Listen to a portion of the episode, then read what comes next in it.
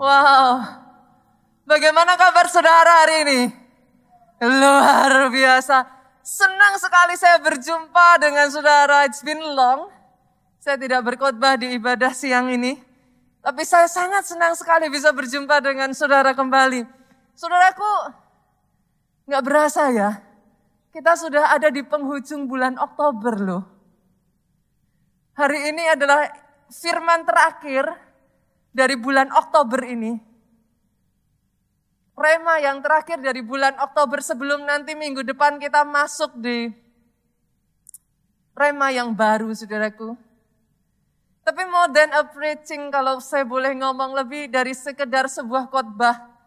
Mungkin akan lebih cocok untuk dikatakan kalau hari ini saya men-sharingkan I've got a chance to talk about my best friend.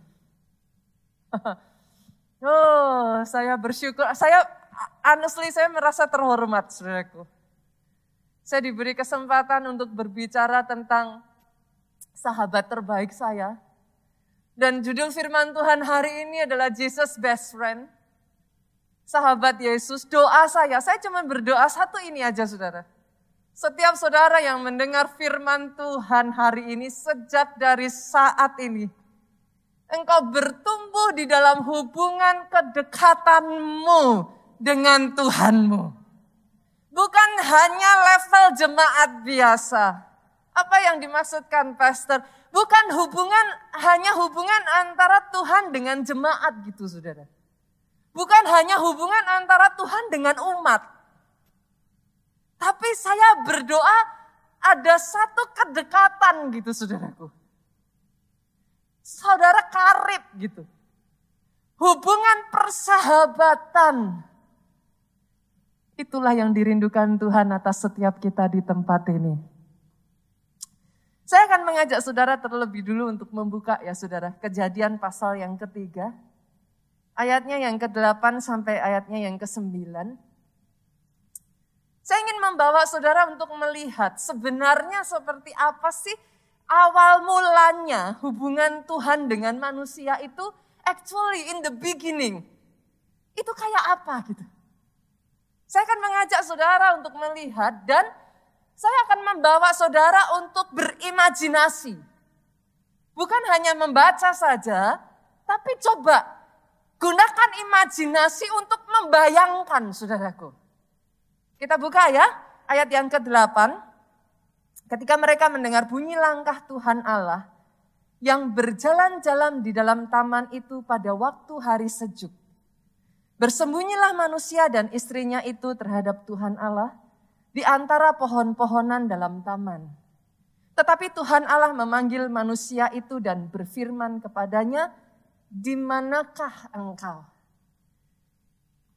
Saya ajak fokus kita pada bagian depannya dulu ya, saudaraku.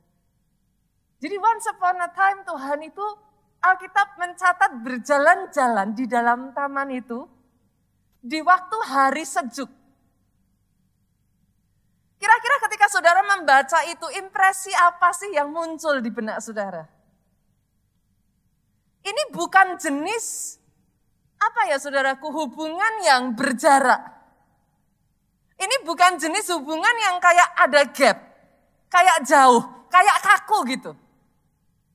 Alkitab tidak menulis di sana bahwa Tuhan datang dengan guntur dan petir. Which you see it many times as well gitu kan. Saudara baca itu di dalam Alkitab juga. Saudara tidak membaca bagaimana Tuhan datang dengan kereta berapi. Yang mana saudara juga baca itu di dalam Alkitab dalam kisah Elia. Alkitab juga tidak mengatakan di sini Tuhan datang dengan bala tentara surgawi, Pak. Which is ya itulah Tuhan actually gitu. Sehebat itulah Tuhan, sedahsyat itulah Tuhan. Tetapi di ayat yang kita baca ini dia memilih Kata-kata ini begitu mengena di saya saudaraku. Karena dia memilih berjalan-jalan di waktu hari sejuk. Saya mendapat satu impresi bagaimana hubungan Tuhan dengan manusia itu kayak interaksi gimana sih kayak apa ya kayak Tuhan itu seneng kayak ngobrol gitu saudaraku. Ketemu dengan manusia, dia senang kayak apa ya saudaraku?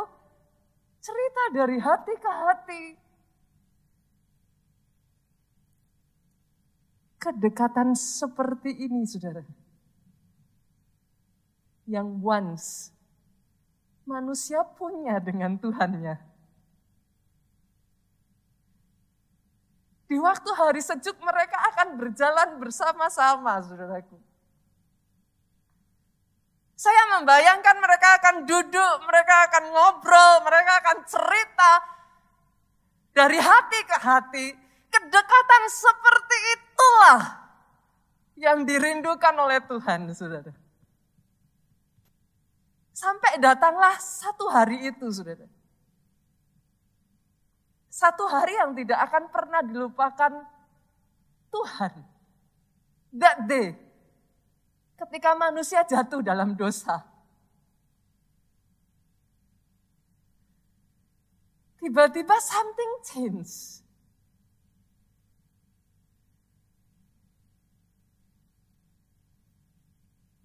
Satu hari yang Tendensi dari dosa itu saudaraku, dia akan selalu memisahkan kita dengan Tuhan. Kalau saudara baca di ayat tadi saudara, Tuhannya nggak berubah loh Pak. Tuhan masih datang dan berjalan-jalan di taman itu saudaraku. Tapi karena tendensi naturalnya dosa itu memisahkan manusia dengan Tuhan. Ketika manusia jatuh di dalam dosa dengan sendirinya Pak, dia itu kayak menarik diri gitu. Alkitab mencatat bersembunyilah manusia itu. Tuhannya nggak berubah, he still the same. Dia masih datang di taman itu dan dia masih berjalan-jalan saudaraku. Hoping dari hari-hari yang sudah berjalan itu terulang lagi hari itu. Saudara bisa ngerasain gak saudaraku? Tapi that day, it was silent. Oh saya baca ini, saya nggak tahu kenapa saudaraku kayak, ih sedih banget gitu. Sampai-sampai saat itu Tuhan berkata, where are you? Adam, Hawa kamu di mana? Karena biasanya berapa banyak dari saudara, maafkan ya saudaraku kalau saya mengumpamakan dengan cara ini. Saya tidak bermaksud menyamakan saudaraku. Tapi berapa banyak dari saudara yang punya binatang peliharaan khususnya anjing di rumah, boleh saya lihat tangan terangkat di sini? Adakah? Saudara yang punya anjing di rumah, saudara tahu yang saya maksudkan ketika saya pulang saudaraku. The first thing, tahukah saudara anjing saya itu akan melompat, dia akan ciumin saya sepanjang wajah saya, saudaraku. Dia akan kayak trying to like get everything of me gitu, saudara. Saya bisa membayangkan biasanya di taman itu, pada saat Tuhan datang, manusia itu akan berisik, saudara. Mereka akan berlari dan mungkin memeluk Tuhan. Mereka akan pegang tangan Tuhan, satu di tangan kanan, satu di tangan kiri, dan mengajak Tuhan berjalan-jalan sepanjang taman itu. Saya bisa membayangkan bagaimana Adam akan bercerita, Tuhan tahu nggak hari ini aku berhasil menamai sekian binatang. Tuhan aku sudah menjelajah sampai ke wilayah yang sana dan aku menemukan ini dan itu. Saya bisa bayangkan itu saudaraku. Saya bisa bayangkan bagaimana ada kalanya saudara.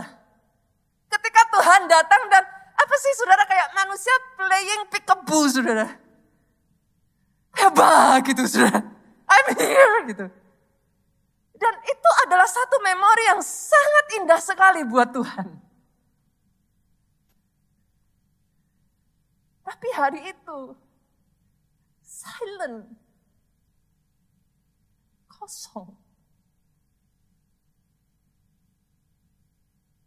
Ada sebagian dari saudara di tempat ini yang sama seperti terhadap Adam dan Hawa, Tuhan mencari saudara. Where are you? Mungkin saudara masih ibadah. Kok masih pelayanan dan tidak berubah? Tapi berapa banyak dari saudara yang mengerti yang saya katakan, saudaraku?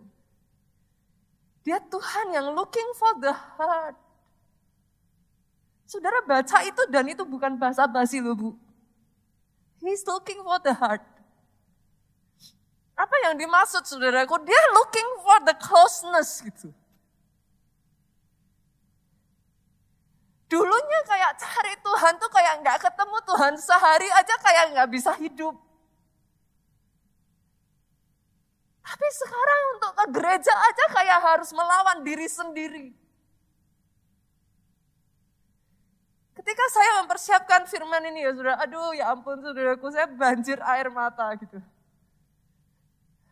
Saya bisa merasakan suara itu kuat sekali di hati saya, where are you?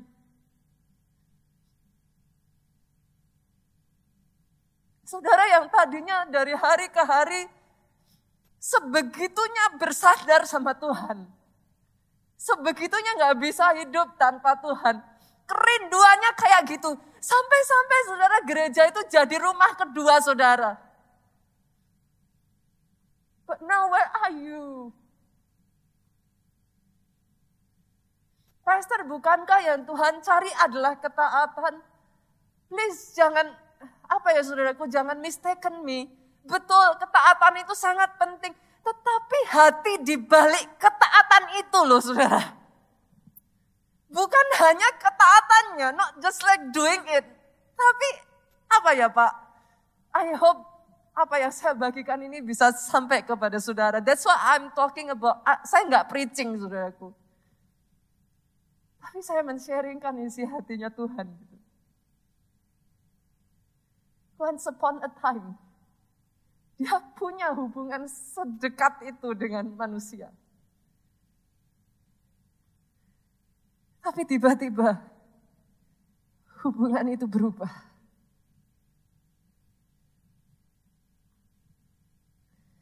Orang Kristen kadang apa ya saudara ada beberapa saya I don't, saya tidak mengatakan semua saudaraku bahkan mungkin kecil persentasenya yang kadang-kala sensitif ketika pendeta menceritakan tentang persembahan. Tapi, come on, bukan, I wish saya bisa menyampaikan dengan cara yang tepat. Bukan tentang persembahannya. Gitu. I wish saudara bisa menangkap itu gitu. Saya pernah menceritakan satu kali saudaraku, Tuhan mendorong saya untuk saya memberikan satu jumlah tertentu untuk janji iman. Waktu itu saya katakan kepada Tuhan, Tuhan saya nggak punya jumlah itu gitu. Tiba-tiba di tengah saya mengatakan itu saudaraku, ada WhatsApp saya bunyi ting. Undangan untuk mengikuti sebuah undian Pak, dari sebuah mall terkenal di Jakarta ini saudaraku. Dan ada, oh Jumlah undiannya ini saudaraku kalau saya memenangkan undian ini jauh lebih besar dari angka yang Tuhan taruh di benak saya untuk berikan untuk janji iman. Dan saya katakan kepada Tuhan, Tuhan kalau saya dapat undian ini I'll give it all. Saya berpikir Tuhan bakal ngomong gini Pak, ya oke okay, gitu kan saudaraku. I'll give it all gitu loh saudara. Tapi tahukah saudara saat itu kayak saya tuh bingung karena pada saat saya mengatakan itu literally Tuhan ngomong no. Saya bilang, Tuhan kayaknya saya salah dengar suara Tuhan deh. I'll give it all. Jumlah yang jauh-jauh bu, lebih besar dari yang Tuhan sampaikan di benak saya. Jadi what's the point? Maksudnya apa salahnya gitu? Saat itu saya nggak mengerti dan Tuhan katakan kepada saya no. I don't understand. Dasar apa saudaraku?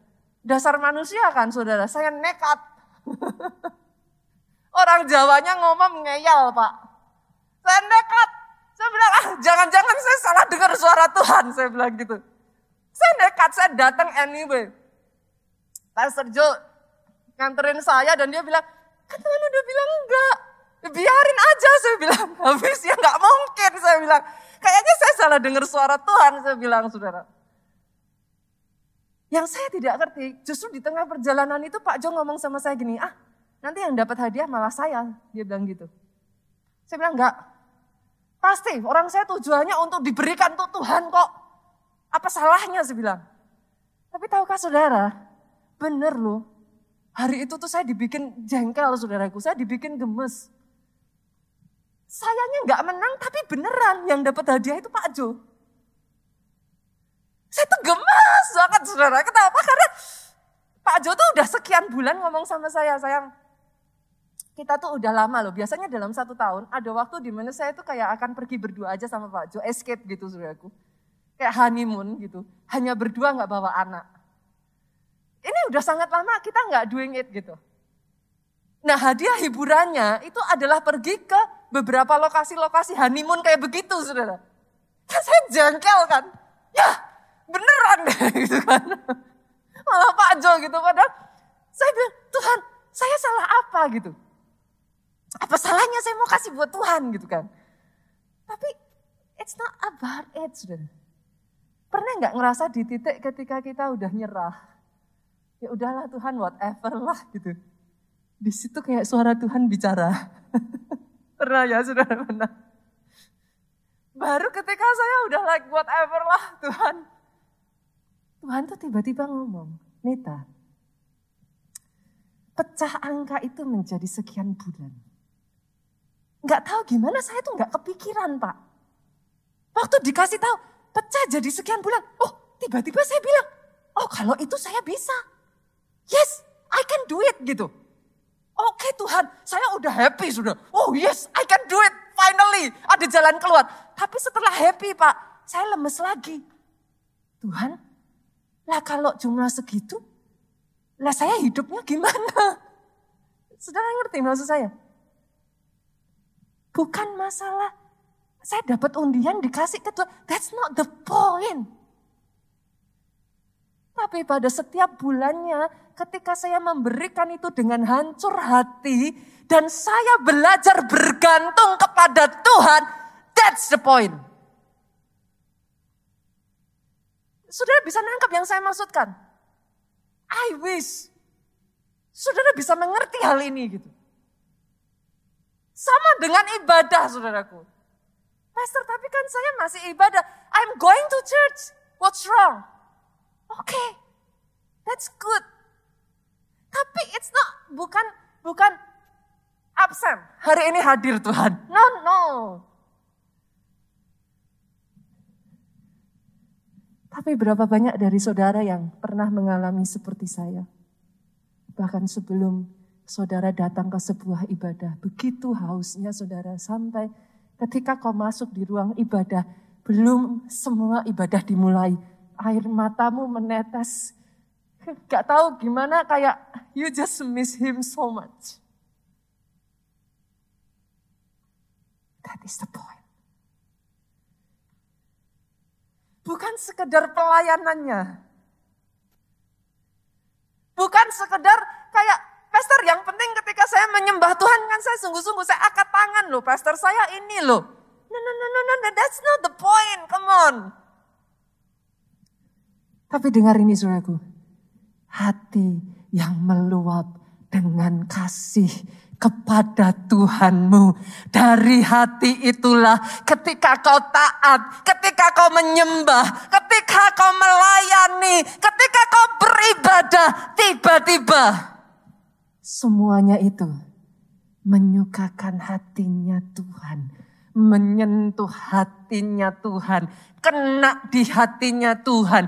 Doa saya hari ini, setiap yang mendengar firman ini saya berdoa sejak dari hari ini. Hubungan yang seperti itu dipulihkan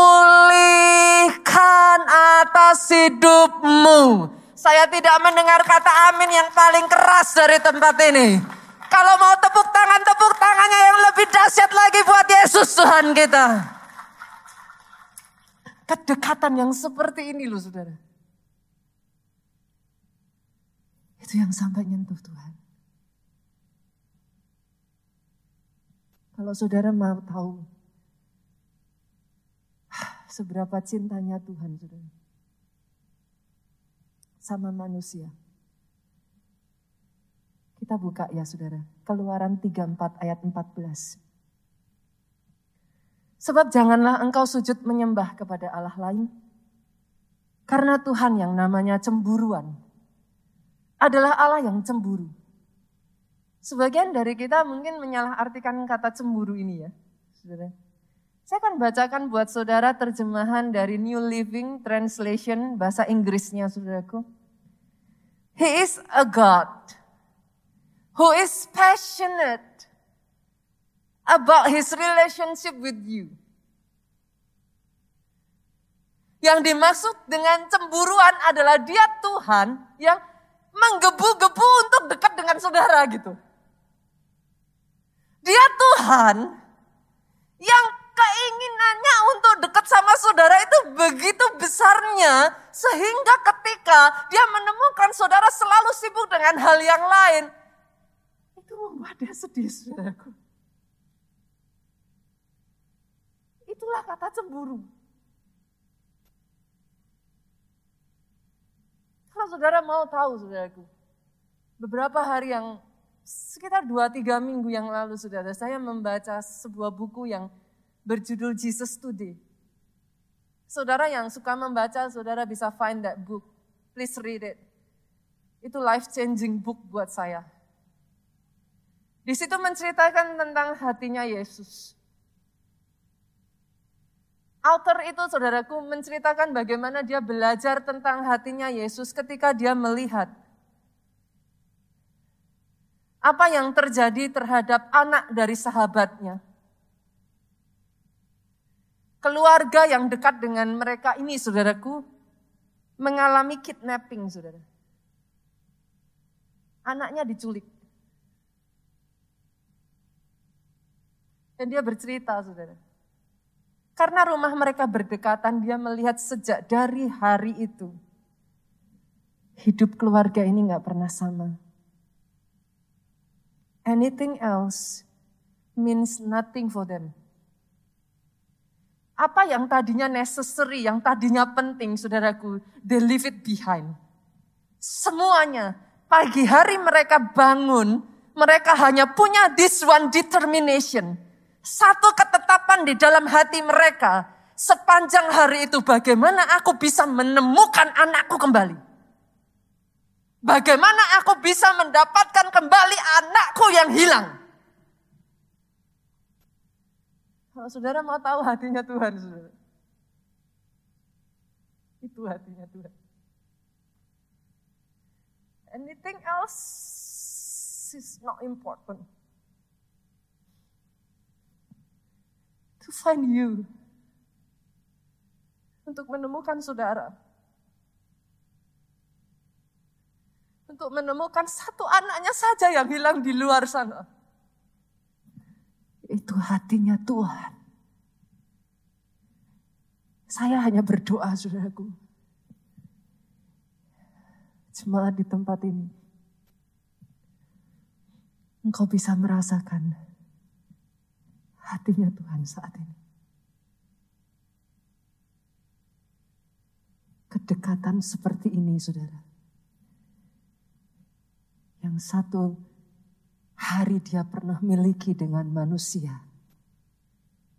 He wants it back. Dia mau itu kembali. Hari ini saudaraku, saya ingin mengajak saudara untuk bisa melihat karena kadang apa ya saudaraku, kita itu terlalu mengunderestimate Tuhan ya. Siapa loh kalau dipikir kita ini manusia sampai Tuhan itu pengen deket sama kita begitunya loh. Siapa kita? Saya kasih gambaran simpel aja ya saudara. Simpel aja. Kebayang nggak kalau Pak saat ini kira-kira saudara di WA sama presiden. Terus tiba-tiba presiden ngomong sama saudara, kayak bisa nggak ketemuan gitu. Terus setelah ketemuan Pak Presiden ngomong sama saudara, mau nggak jadi teman saya? Itu rasanya gimana saudara? Kalau Pak Presiden mungkin ah, di sini agak ada beda koneksinya saudara. Ada beda apa ya? Uh, kerteknya agak beda. Oke, saya ulang ya saudara Kalau ada di antara saudara kira-kira nih, tiba-tiba di WhatsApp sama membernya BTS. Oke? Okay? Dan tiba-tiba dari WhatsApp itu saudara diajakin ketemuan. Saudara berdua duduk ketemuan makan bareng dan member BTS ini ngomong sama saudara, "Can I be your friend?"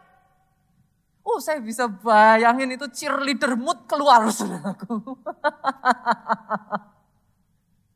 Can you imagine? Saudara bisa nangkep ya yang saya maksudkan ya. Saudara bisa connect. Kalau yang ini lebih connect kayaknya saudaraku. Tapi come on. Kadang kita underestimate Tuhan kita loh. This is the creator loh saudara. Sang pencipta. Siapa kita ini? Debu tanah.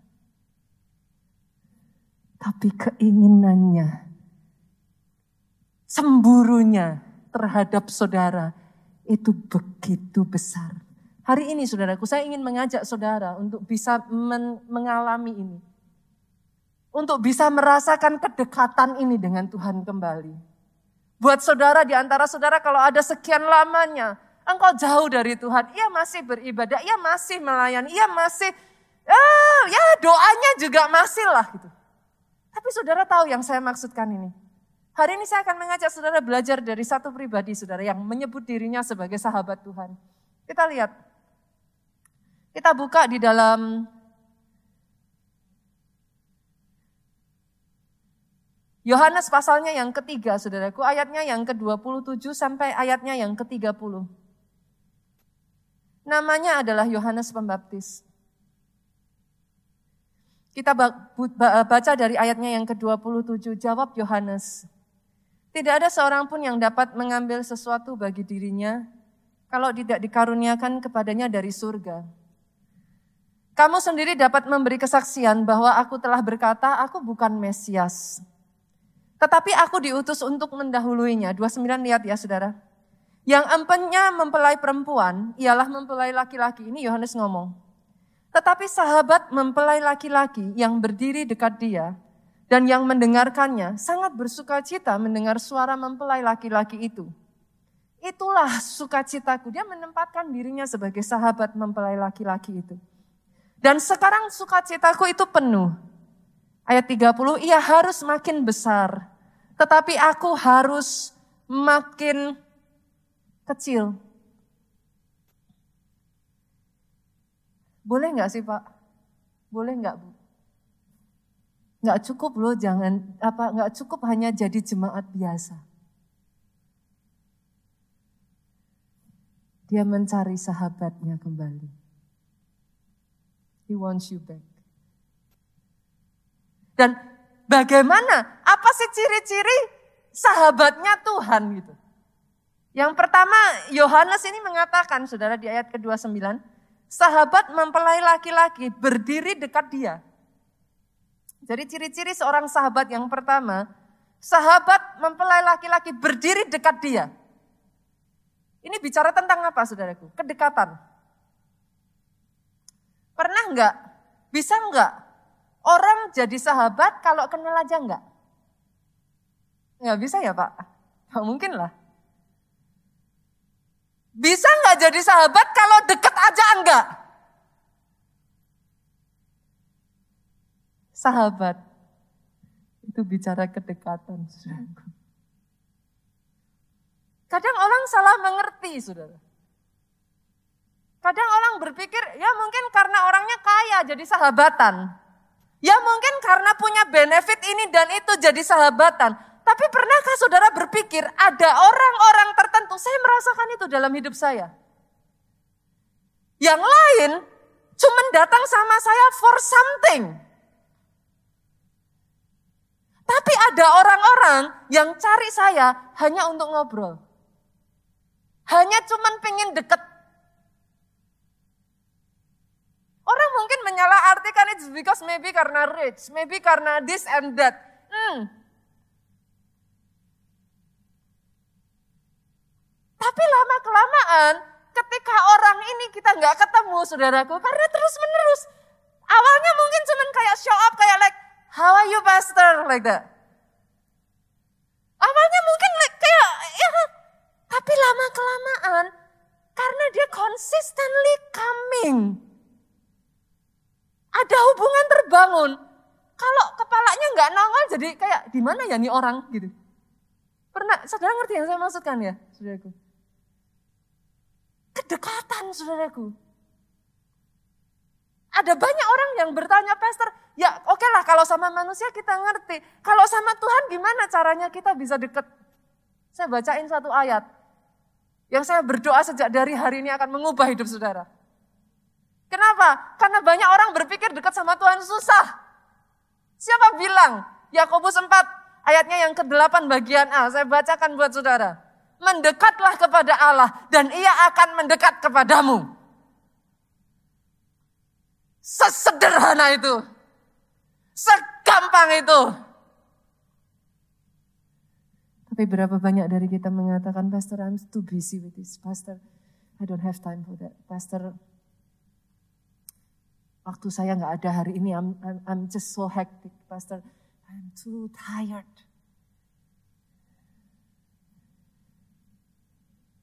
Pastor, gimana caranya saya bisa mendekat? Apa yang dimaksud mendekat kepada Tuhan? Pahami satu hal ini, saudaraku. Our God is spirit. Dia bukan tubuh jasmani yang saudara bisa pegang seperti ini, Bu. Dia spirit. Berarti kalau kita mau mendekat sama Tuhan, at first itu harus dalam benak kita dulu, saudara. Dalam pikiran kita dulu dimulai dari sesederhana ini, saudara. Memikirkan tentang Tuhan, gitu. Berasa nggak ya? Kadang keseharian kita kayak kita berlalu nggak ingat Tuhan. Ingatnya kalau pas lagi ada masalah. Jujur, jujur. Kalau ada masalah, munculnya apa?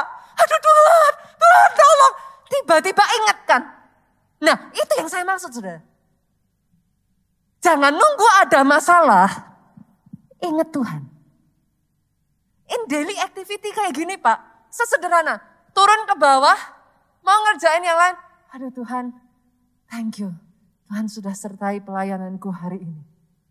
Ingat Tuhan. Dimulai dari, Pastor tapi kayak aneh gak sih? Kayak saya kayak kayak orang gila gak sih Pastor? Kayak ngomong sama diri kita sendiri gitu. Loh, emangnya di sini boleh nggak saya tanya? Ada nggak di sini yang nggak pernah self talking? Loh jujur, ada nggak? Atau pernah nggak saudara jalan saudara gini? Aduh gimana sih ini takut kamu? Pernah nggak kayak gitu? Pernah ya? Self talking. Rubah self talking saudara, ganti itu dengan Tuhan. That's it. Somehow taruh Tuhan, libatkan Tuhan di benak saudara dulu. Yang kedua, condongkan hatimu itu ke Tuhan. Memang dengan sengaja dicondongin gitu. Diarahinnya ke Tuhan. Dikit-dikit gitu ya saudara. Lagi putus cinta kayak gitu kan, lagi me, apa ya break up sama pasangan kayak gitu kayak bener-bener kayak aduh Tuhan gimana ini kayak saudara ngerti ya? Dicondongin saudara memang dengan sengaja kita itu coba gitu. Hatinya itu ingatnya sama Tuhan. Kemarin Pak Jo tuh mengajarkan ke saya satu hal yang masuk sekali buat saya gitu. Anak-anak saya tuh tanya sama Pak Jo, Dedi, tapi kan kita enggak, tapi gimana caranya gitu. I've tried, kata anak-anak saya, saya nyoba, tapi enggak bisa tuh. Pak Jo tuh ngomong sesuatu yang simple. Sama seperti wifi. Di sini semua kan punya handphone ya, saudara. Oke. Okay? Di lokasi ini ada wifi. Tapi kalau saudara enggak nyalain on connection wifi saudara, dan dengan sengaja saudara klik dan pilih wifi itu, koneksinya ada, tapi enggak nyambung. Bisa bisa ditangkap saudaraku? Hopefully bisa ditangkap ya. Kadang bukan Tuhan yang nggak mau. We shut our heart. Pastor kok bisa begitu kenapa? Kadang ya saudaraku, when we are too busy with many things, kita tuh kayak shut our heart loh. Tuhan ngomong ya, emang kita nggak bisa dengar saudara. Yang kedua, yang kedua, saya kasih ini saudaraku. Salah satu ciri-ciri dari sahabatnya Tuhan. Kita balik ayatnya tadi ya saudara, 29 ya. Dia berdiri dekat, sahabat mempelai laki-laki itu mendengarkannya. Sangat bersuka cita mendengar suara mempelai laki-laki itu. Jadi ciri yang kedua, dia mendengar suara mempelai laki-laki dan sangat senang ketika mendengar suara mempelai laki-laki itu. Banyak yang pasti langsung lihat saya ngomong gini, Pastor, saya nggak bisa dengar suara Tuhan. Pastor, gimana caranya bisa dengar suara Tuhan? Sederhana, saudara. Saya kasih saudara kabar baik. Setiap saudara dan saya bisa dengar suara Tuhan. Saya nggak dengar kata amin di tempat ini. Saya ulang ya. Setiap saudara dan saya bisa dengar suara Tuhan. Lewat apa, Pastor? Yang pertama, hati nurani. Suara hati nurani. Waktu saya kecil, saudaraku, saya punya kebiasaan yang membuat saya bisa melatih ketajaman kepekaan saya. Setiap kali saya dengar suara Tuhan, saya catat. Nanti kalau terjadi, nggak terjadi, saya tandai Pak di sana. Ini suara Tuhan, ini cuma suara saya sendiri. Karena kadang banyak yang tanya sama saya, gimana bedain suara Tuhan dengan suara kita gitu. Lah gimana caranya kalau Bader nulis aja nggak mau saudara. Tapi waktu berjalan, kemarin itu waktu pemuritan saudara, saya ditanya sama Pak Jo. Kok tiba-tiba kok Pak Jo suruh sharing, eh lah kok tiba-tiba saya yang ditunjuk gitu saudara. Saya pikir oke okay, yang lain gitu kan. Tapi saya ditunjuk, bilang istri saya aja yang sharing kata kata Pak Jo gitu. Pak Jo bilang disuruh men-sharingkan pengalaman paling spektakuler dengan Roh Kudus itu. Saya pikir-pikir apa ya? Pengalaman paling oke. Okay. Saya pernah punya satu pengalaman yang buat saya very very spektakuler saudaraku.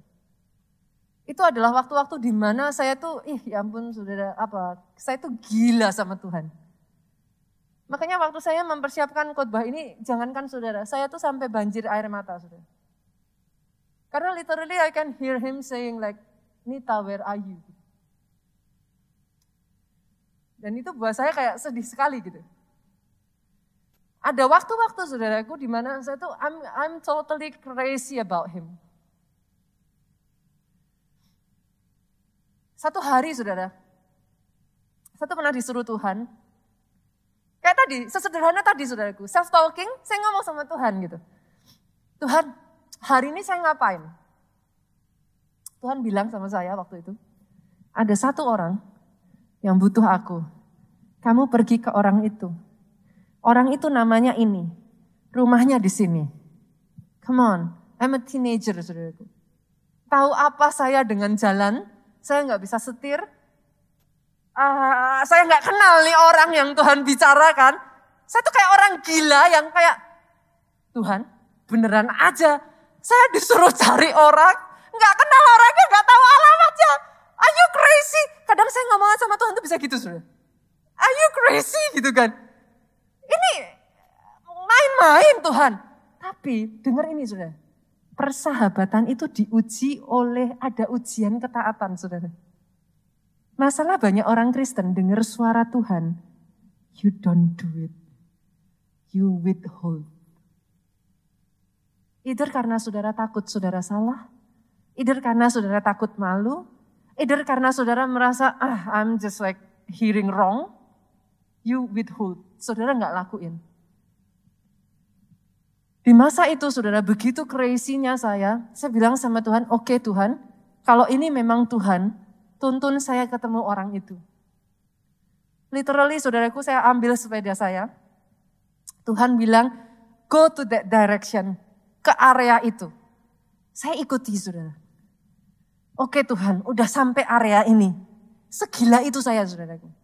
Saya bisa melihat mata-mata saudara dan saya bisa melihat bagaimana saudara menganggap saya orang yang gila. I know, I know gitu. Saya pikir emang saya gila gitu saudara. Saya pergi ke daerah itu and then literally saya tanya lagi sama Tuhan. Tuhan udah nyampe. Ke mana? Ke kanan. Saya ikutin. Lurus ke depan. Saya ikutin. Belok ke sana. Saya ikutin. Sampai saya berdiri di sebuah rumah, saudaraku. Dan Tuhan dengan jelas ngomong, this is the house. Ketuk pintunya. Eh, itu kaki itu kayak apa sih saudara? Kayak dilem saudaraku. saya berasa kayak ya, Tuhan, kalau ini saya salah terus saya mau bilang apa? Saya agen asuransi mau nawarin apa gitu? Yang bener aja gitu kan. Tapi literally saudaraku, ini ini saya katakan ini kepada saya ceritakan ini kepada saudara ini pengalaman gila saya ketika saya sudah semakin dekat dengan Tuhan saudaraku. Saya kasih disclaimer, jangan dicontoh ya saudara. Kalau bukan dari Tuhan. saya ketuk pintunya. Tahukah saudara? Di dalam ruangan itu saudaraku, di dalam rumah itu saya berjumpa dengan satu orang yang apparently orang itu bercerita karena ketika saya memperkenalkan diri, I don't know what to say, saudara. Saya hanya ngomong, um, saya nggak tahu saya mau cari kamu karena apa gitu. Tapi saya merasa Tuhan suruh saya untuk mencari kamu. Orang itu langsung jatuh, nangis, dan dia ngomong, baru saja dia berdoa sama Tuhan. Dia ngomong sama Tuhan, kalau memang Tuhan itu ada, kirim orang, aku nggak peduli siapa orangnya, dari mana orang itu? Kirim orang itu untuk mencari aku. Sampai detik hari ini orang itu bertobat dan ada di gereja kita, sudah.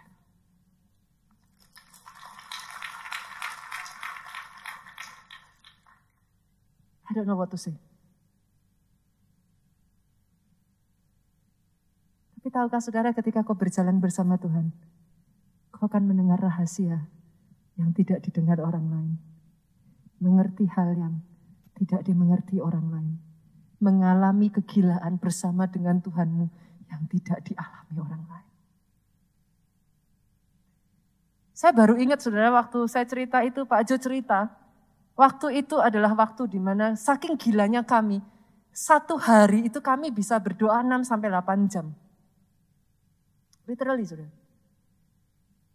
I was like, I don't know, like 15 years, like 14 years. I was teenager.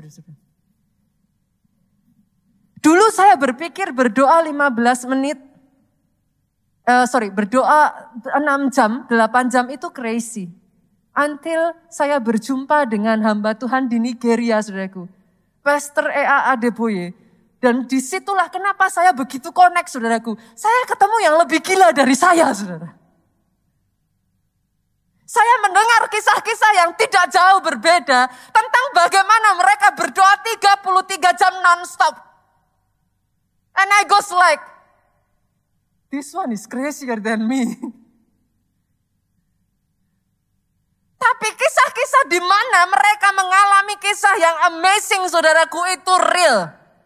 Bagaimana di tengah jembatan hanya memuat satu mobil saja saudaraku Pastor Adeboye tengah malam sopirnya capek saudara. Drive through that uh, bridge dengan kecepatan tinggi. Ada mobil di depannya saudaraku. Itu sepersekian detik mereka tidak tahu what to do. Hanya bisa berteriak Yesus. Sudah tahu apa yang terjadi? Dua mobil berpapasan dan dua-duanya selamat. I don't know what happened. Entah jembatannya dimelarin, entah apa pun caranya. It is real. Saya berdoa di antara saudara di tempat ini ada orang-orang yang dibawa Tuhan mengalami pengalaman spektakuler, pengalaman spiritual pribadi bersama dengan Tuhan. Karena orang yang demikian ini dalam hidupnya tidak akan bisa sama lagi. Orang lain terserah mau seperti apa. But when you talk about your God, He is alive, He is real. Dia lebih nyata dari orang yang ada di depan saudara. Doa saya di tengah masa ini saudaraku bukan menjauhkan saudara dari Tuhan. Tetapi semakin membawa engkau dekat dan jumpa pribadi dengan Tuhan. Oh, saya boleh undang pemain musik maju ke depan. Bangkit berdiri jemaat Tuhan, datang di hadapan Tuhan. Hanya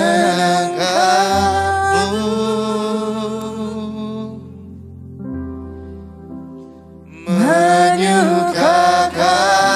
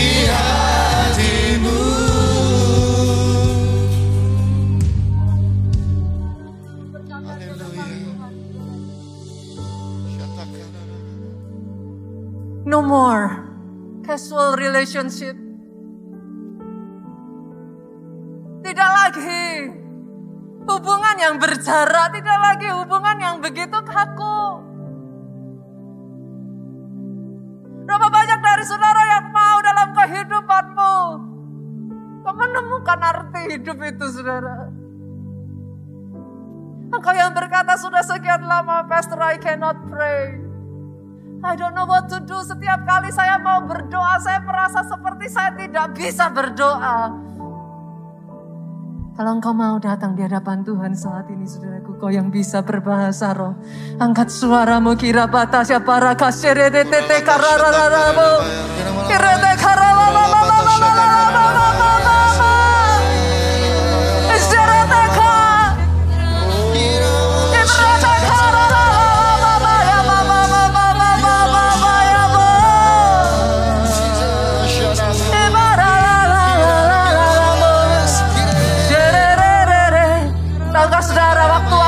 saya mengalami semuanya itu, saya baru teringat saudara.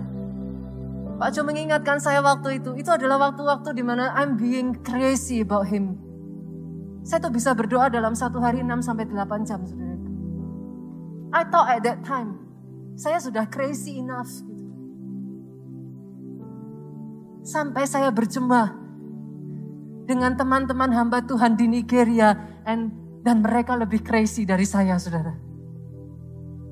Pada saat saya ada di Nigeria, saudaraku, saya mendengar kisah-kisah Bagaimana Pastor EA Adeboye bukan 6 sampai 8 jam. At that time saya berpikir 6 sampai 8 jam. Saya nggak pernah dengar orang menceritakan hal itu sebelumnya. Dan I think I'm crazy enough. Sampai saya mendengarkan bagaimana Pastor EA Adeboye berdoa.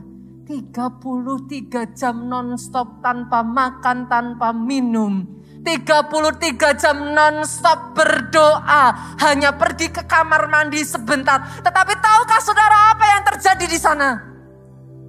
Kisah-kisah pak. Saya pernah mendengar satu kisah saudaraku.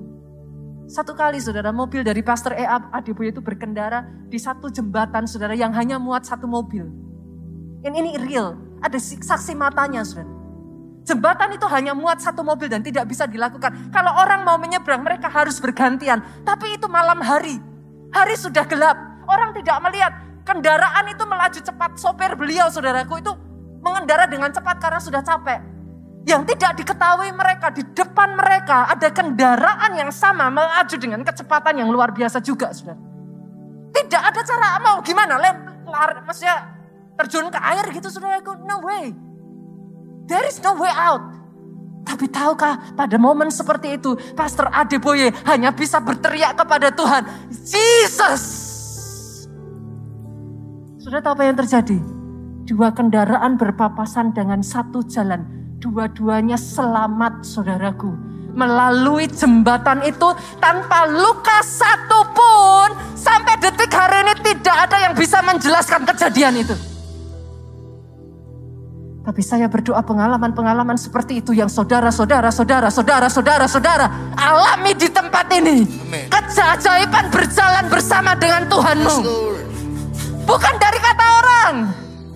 Bukan dari dengar. Tapi kau lihat dengan matamu sendiri. Engkau mengalami dengan sendiri matamu kau merasakan itu. Betapa ajaib dan dahsyatnya Tuhanmu saudaraku. Engkau yang mau berapa banyak dari saudara angkat suara mungkin apa apa apa apa apa apa apa apa apa apa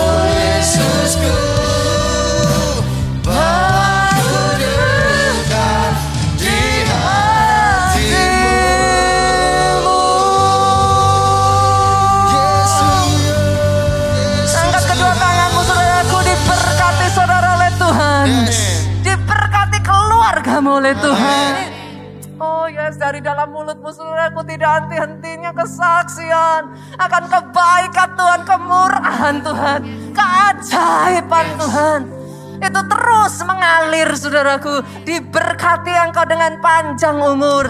Sehat sesehat-sehatnya. Diberkati pelayananmu saudaraku. Pemberitaan Injilmu oleh Tuhan. Pulang dengan membawa sukacita surgawi. Damai sejahtera Allah itu bertata dalam hatimu. Cintanya Tuhanmu itu memeluk engkau saudaraku. Dan bersekutuan dengan rohnya yang kudus. Sekarang sampai selama-lamanya. Engkau yang diberkati, diurapi, katakan dengan suaramu yang paling keras. Amin.